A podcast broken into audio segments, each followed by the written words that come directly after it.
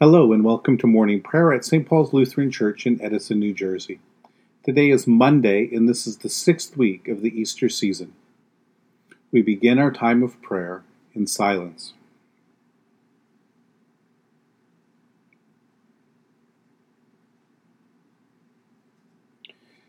In the name of the Father, and of the Son, and of the Holy Spirit. Amen. O Lord, open my lips, and my mouth shall proclaim your praise. Glory to the Father, and to the Son, and to the Holy Spirit, as it was in the beginning, is now, and will be forever. Amen. Alleluia. Christ is risen indeed. Oh, come, let us worship and praise. Come, let us sing to the Lord. Let us shout for joy to the rock of our salvation. Let us come before God's presence with thanksgiving, and raise a loud shout to the Lord with psalms. For you, Lord, are a great God and a great ruler above all gods. Come, let us sing to the Lord. Let us shout for joy to the rock of our salvation. In your hands are the caverns of the earth. The heights of the hills are also yours. The sea is yours, for you made it, and your hands have molded the dry land. Come, let us sing to the Lord. Let us shout for joy to the rock of our salvation. Come, let us worship and bow down. Let us kneel before the Lord our Maker. For the Lord is our God, and we are the people of God's pasture and the sheep of God's hand. Come, let us sing to the Lord. Let us shout for joy to the rock of our salvation. Long ago, God spoke to our ancestors in many and various ways by the prophets, but in these last days, God has spoken to us by a Son. A reading from Hebrews chapter 5, beginning this morning at verse 11. About this we have much to say that is hard to explain, since you have become sluggish in hearing. For though by this time you ought to be teachers, you need someone to teach you again the basic elements of the oracles of God. You need milk, not solid food. For everyone who lives on milk, being still an infant, is unskilled in the word of righteousness. But solid food is for the mature, for those whose faculties have been trained by practice to distinguish good from evil.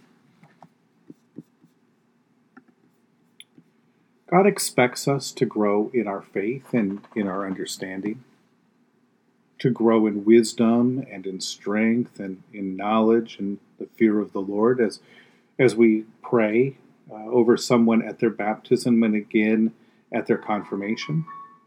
God expects us to mature as disciples so that we can teach and guide others as they grow and mature in their faith God expects us to grow and mature as disciples so that we might bear fruit, that we might give away uh, the life that we have been given. Like growth in young plants or in animals or in people, spiritual growth happens naturally and normally simply by tending to the life of the fellowship, listening to and applying the solid teaching in God's Word, being faithful in our life together in our life in prayer.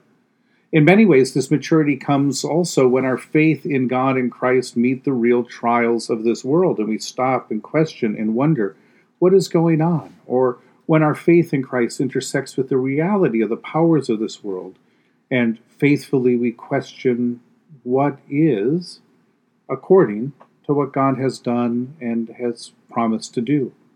Or when we start to ask how and why questions about all of the things that we have learned about God and according to God's Word.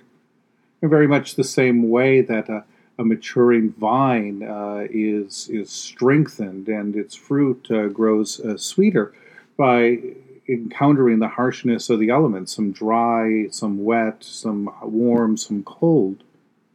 So it is with us as we learn God's Word and live in this world as God's people.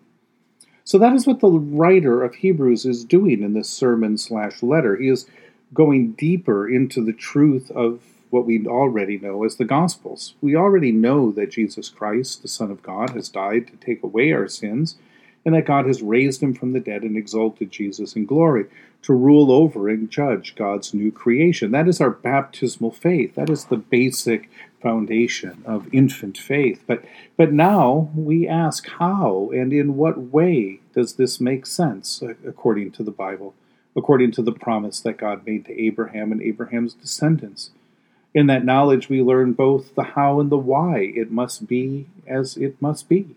And what's more, we learn of God's eternal faithfulness to us and to this world.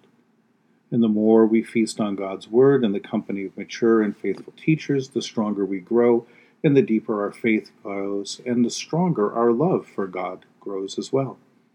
So, if you've been participating in these morning prayer services for some time, or if you have been participating in the life of the St. Paul's community by actively worshiping, by engaging in study, prayer, and service. I would love to hear first if you feel that you have grown and matured in your faith through this ministry. And if that is that case, as I hope it is, in what ways have you borne fruit? Has that fruit shown and taken place in your life?